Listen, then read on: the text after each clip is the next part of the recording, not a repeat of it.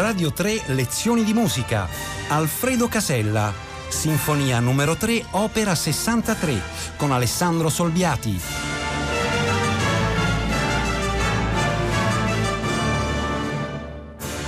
Buongiorno. Ieri, nel presentare la seconda sinfonia di Alfredo Casella, non ci siamo forse sufficientemente soffermati su una riflessione. Che cos'era nel 1910 la sinfonia? Che cosa voleva dire per un giovane compositore, per di più italiano, avere già scritto due sinfonie entro i propri 27 anni di età nel 1910? Come si diceva, la biografia giovanile di Casella, nato a Torino nell'83, è segnata dal suo trasferimento a 13 anni e per 19 anni circa a Parigi, proprio per, parole sue, sfuggire all'italica tirannia dell'opera lirica, cioè per, per dedicarsi alla musica cosiddetta assoluta da camera sinfonica. Quindi non può stupire, dedicarsi a questo ha voluto dire con grande empito giovanile dedicarsi immediatamente alla sinfonia, ma la forma sinfonia nel 1910 sembrava essere giunta al capolinea. Già la seconda metà dell'Ottocento l'aveva un po' sostituita con il più narrativo e facile poema sinfonico, il solo il gigante Johannes Brahms, però ritenuto un retro all'epoca, l'aveva sostenuta con il suo grande ciclo di quattro sinfonie ma gli ultimi due definitivi, giganteschi, eh, ma finali cicli di sinfonie sono apparsi essere quelli di Bruckner, morto nel 94, e di Mahler, che proprio nel 10, un anno prima di morire, porta a compimento la, nova, la nona sinfonia, salutando così 150 anni di storia di una forma. Eh, e quindi, ed, è, ed, è, proprio simbolico ed emozionante che proprio in quell'anno, cioè nel 10, Mahler incontri e stimi il 27enne Casella, con questo incrocio tra la prima esecuzione eh, francese francese della seconda di Mahler e la prima esecuzione assoluta della seconda di Casella. Tra l'altro fu Mahler al suo ritorno in Austria, colpito da Casella, a presentare Casella stessa all'Universal Edition di, di, Vienna, che da lì in avanti pubblicò molti lavori di Alfredo Casella, tra cui appunto la sinfonia numero 3 che oggi ascoltiamo. Ma allora che cosa vuol dire per Casella scrivere due sinfonie entro i 27 anni, quando la forma appare esaurita? È una forma di epigonismo, un accademismo? Niente affatto. La seconda sinfonia, poiché la prima è troppo giovanile, ha, in sé, ha sì molte fonti, molte suggestioni, ma è musica viva, piena di energia, di vitalità. La forma riprende vita nelle mani di un giovane. Bisognerebbe paragonarla alla troppo poco conosciuta ma splendida Sinfonia Mi bemolle opera 1 di Stravinsky, scritta proprio a 26 anni nel 1907, una sorta di, di, di, diciamo di vino spumeggiante con i vistosi riferimenti a Rimsky-Korsakov. La seconda sinfonia di Casella è una vera iniezione di giovane energia creativa in una forma giunta ad una fase finale. Tutt'altro discorso si deve fare su Sinfonia numero 3. Sono passati ben 30 anni, poiché viene scritta nel 1939-40 e si sa di quali 30 anni si tratta il periodo 1909-1939, prima guerra mondiale, dopoguerra, eccetera, eccetera, rivoluzione russa, fascismo. Siamo alle porte della seconda, della seconda, guerra mondiale. E quali sono questi 30 anni nella vita di Casella? Beh, ci vorrebbero ore per elencare le sue attività. Eh, l'abbiamo presentato esattamente come un enorme diffusore di musica. Si tratta di una delle figure più attive, ma forse la più attiva della cultura italiana dell'epoca a livello planetario. Come pianista suona da solo in trio in tutto il mondo, come direttore a contratti stabili con la Boston Symphony Solo per dirne una, compone molto, insegna a Parigi come a Roma, ma forse è ancora più instancabile promotore. Nelle sue mani nasce il Festival di Venezia, la, la Biennale, in cui invita subito, con polemiche in, eh, italiane sul fatto che sembrasse esterofilo, compositori come Bartok, come Ravel, insomma i più importanti compositori eh, europei eh, dell'epoca. A Siena insegna all'Accademia Chigiana, fonda le settimane senesi, ehm, eh, fonda la Società Italiana di Musica Moderna, riceve onorificenza presenza negli Stati Uniti, in Unione Sovietica, in Belgio, in Francia, in Italia, eccetera. Certo è molto legato al regime fascista, ma da tali legami trae la possibilità anche di avere le prime esecuzioni italiane di Piero Lunaire, come di Petruscia, di Insuardo di Soldat, come delle nostre di Stravinsky. La Sinfonia 3 giunge in un momento forse di ripiegamento e di ripensamento nell'arco compositivo di Casella. È una commissione importante della Chicago Symphony Orchestra per i suoi 50 anni eh, di, di esistenza, ma a quel punto che vita aveva la forma sinfonia? Non ci sono più veri riferimenti dell'Europa occidentale, la musica occidentale è andata altrove e gli unici riferimenti attorno a lui si trovano forse proprio in Unione Sovietica, cioè in Prokofiev e soprattutto nel più giovane Shostakovich, poiché appunto l'Europa stava andando altrove. Ed ecco che la terza sinfonia ha un piccolo paradosso. Dal punto di vista del linguaggio musicale, evidentemente ha elementi più moderni, più antiromantici della seconda sinfonia, più tagliente, ci sono molte armonie di quarte, più ritmica, eccetera, con appunto influssi soprattutto lo Shostakovich. Ma dal punto di vista, da altri punti di vista, pare essere più accademica. I movimenti sono classicamente quattro, costruiti con strutture formali estremamente tradizionali. Noi adesso ascoltiamo l'esposizione del primo movimento non ci si faccia ingannare dalla dolcezza quasi pastorale del tema iniziale di Oboe si gonfia presto eh, con l'ingresso degli ottoni e irrompe con gli ottoni stessi una ritmicità robusta, un po' militaresca. Ci si appoggia poi su un secondo elemento tematico che vi segnalerò, più disteso e melodico, ma vi prego di ascoltare sotto quell'elemento il fatto che scorre una specie di tappeto ritmico che non può non ricordarci il, il, il Petruscia stravinschiano. Ascoltiamo questa esposizione.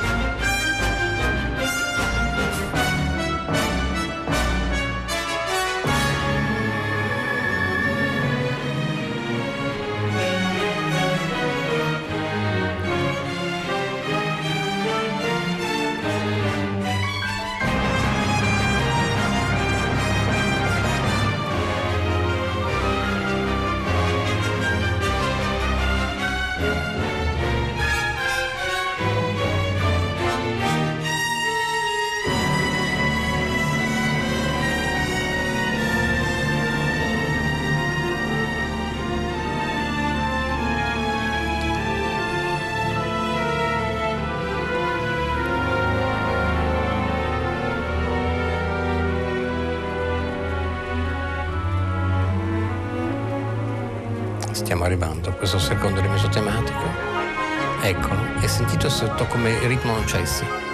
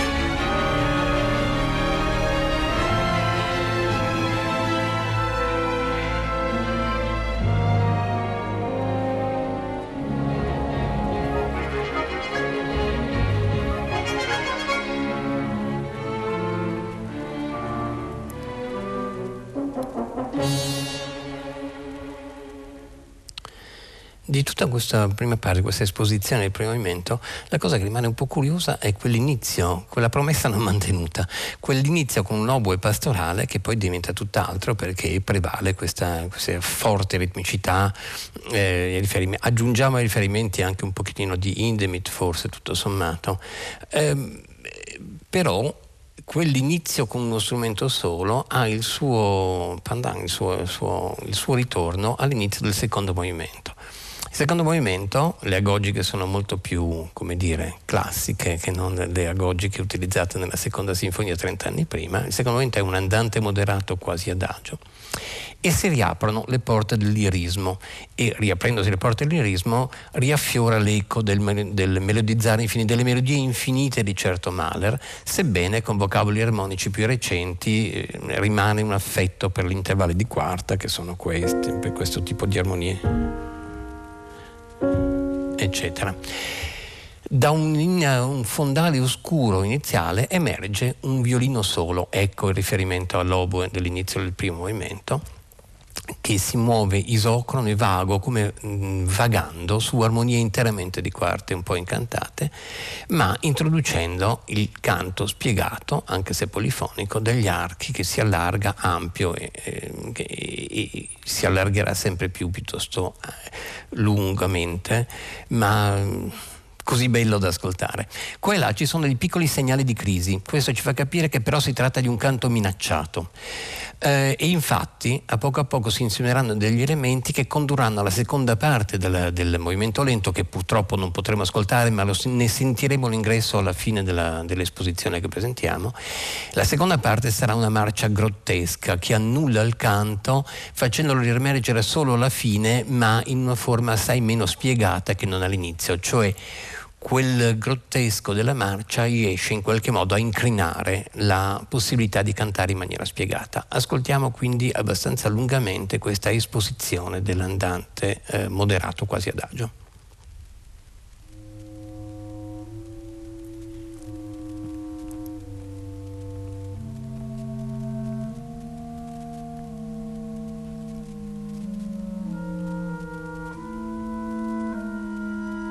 Ecco il violino solo.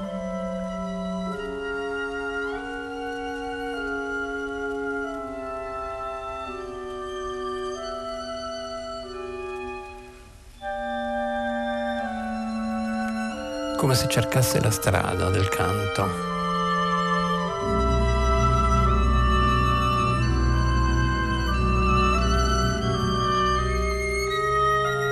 Anche qui non si può non pensare a Shostakovich.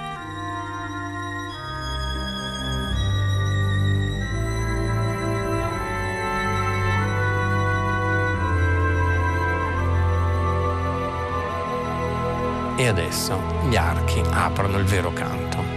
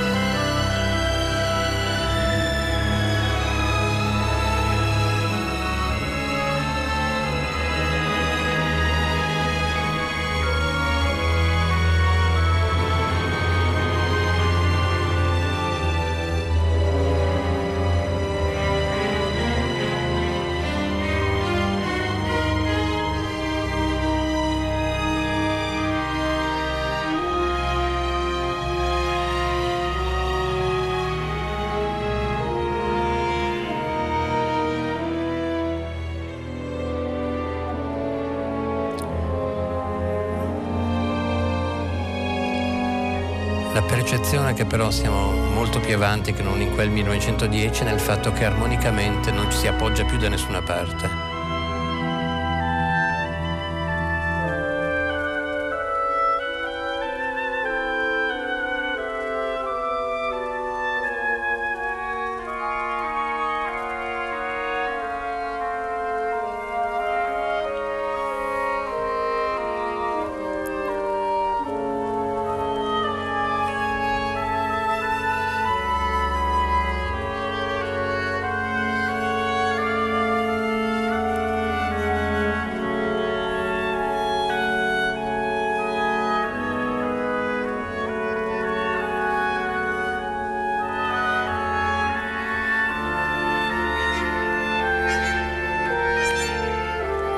Questo prim- piccolo scatto che avete sentito di trombe è il primo segnale di graffio.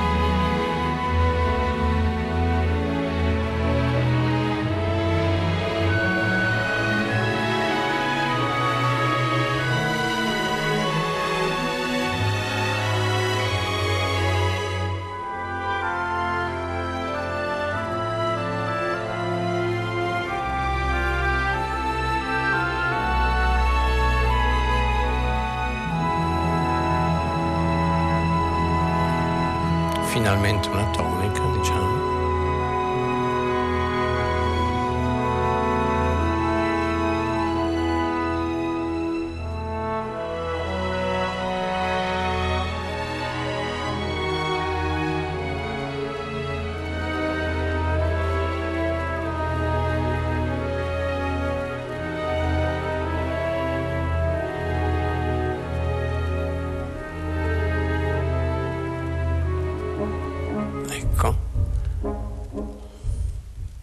Purtroppo questa marcia non possiamo ascoltarla, ma l'effetto di questa marcia è il sogno è finito, eh, da dentro compare un ritmo un po', un po', da banda, insomma, che rompe il sogno di questo melodizzare che ha vagato molto a lungo. Il vero colpo di spugna lo dà però in ogni caso il terzo movimento, cioè lo scherzo della sinfonia, con il suo ritmo ostinato, graffiante, grottesco. Sarebbe molto facile indicare in Shostakovich il più evidente riferimento, ma credo che si tratti di cogliere uno spirito profondo di questo movimento e, e andare a cogliere tutti le componenti graffianti della musica europea. Ad esempio gli urli trillati di legno che ci sono, di ottone che ci sono quasi subito sono anche loro molto maleriani e comunque le pagine grottesche sono, sono molto delle sinfonie Mahler. Eh, ma dovremmo, eh, su, su, quel fondale si innescano vocaboli timbrici, armonici più recenti eh, che vanno anche fino a Prokofiev, eccetera. Eh, in ogni caso il clima è sicuramente quello del graffio, eh, anche un po' amaro. Ascoltiamolo.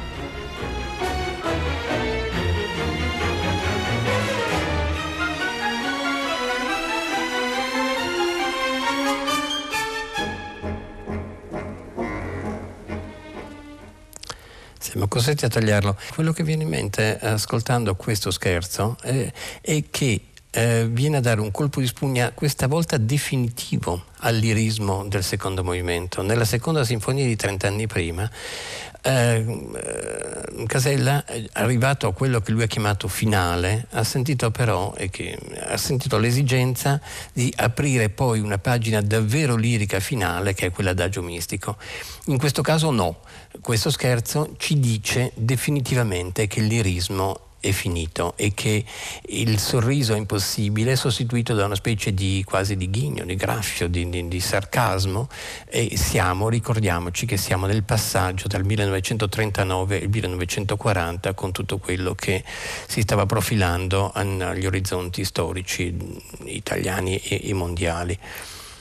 Passiamo quindi al quarto movimento che dal punto di vista formale è classicamente, molto classicamente un rondò dove è ben riconoscibile l'elemento che ritorna, cioè da questo punto di vista è veramente Casella ripiega in forme tradizionali e però lo fa eh, proponendo un, un, tema, un tema iniziale, eh, quello appunto che ritornerà, cioè il ritornello, che ha ad esempio un bellissimo modo di entrare in scena, cioè è un serpeggiare lontano che conduce eh, come se venisse avanti a noi progressivamente qualcosa che incombe e che alla fine esplode nella ritmicità incalzante, ricca, con una scazione ricchissima che porta veramente in sé sulle spalle tutte le tracce della grande musica che lo circonda da Stravinsky a Bartok, da Indemit a Shostakovich. Noi ascolteremo i primi due minuti, ehm, sullo spegnersi di questi due minuti si insegnerà un oboe solo che ricorda l'inizio della sinfonia ma che verrà di nuovo cancellato poco dopo dai vari episodi che si inanellano. Ascoltiamo dunque l'inizio del rondò finale della eh, terza sinfonia di Alfredo Casella.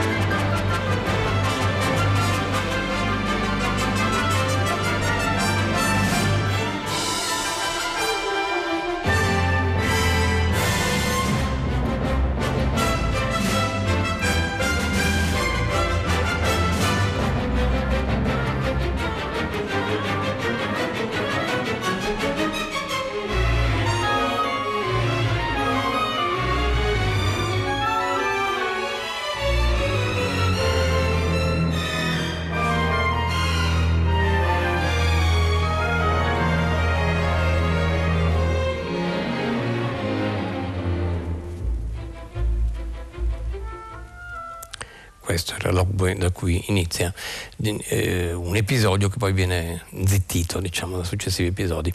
Abbiamo il tempo in questo caso di tirare un po' le somme di queste due puntate dedicate all'Alfredo Casella. Dunque, innanzitutto, sia nel caso della seconda sia nel caso della terza sinfonia, pur così diverse, lontane nel tempo, con infinite cose successe nella musica europea, è decisamente musica importante, non solo scritta straordinariamente bene, ma musica che porta sulle spalle con piena consapevolezza le esperienze dei grandi compositori europei che circondavano Alfredo Casella e quindi veramente non si vede perché queste sinfonie non possano far parte di un repertorio oh, concertistico, orchestrale eh, al pari di, di, di, tanta musica intorno a lui.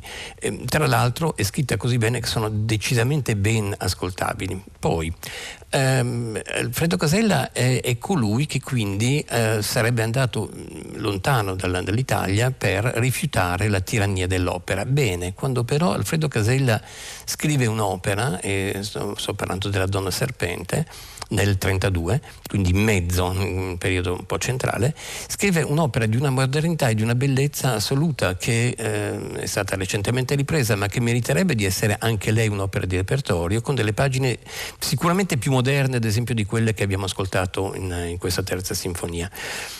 Cioè la figura di Alfredo Casella si pone come la figura di un musicista estremamente cosciente della realtà che è intorno e che ha la capacità di, um, come dire, eh, collegare, fare da ponte tra una cultura italiana che via via stava eh, chiudendosi per motivi che sappiamo di tipo politico, eccetera, e ha la capacità di fare da ponte tra le culture europee, le culture e la musica europea e, e l'Italia.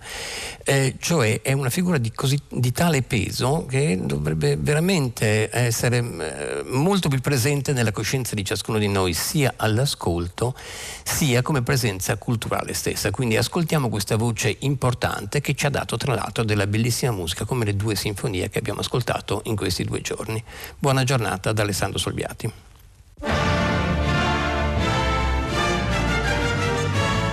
Radio 3 Lezioni di musica a cura di Paola Damiani. Potete ascoltare tutte le lezioni di musica dal sito di Radio 3 e scaricarle con l'app RaiPlay Radio.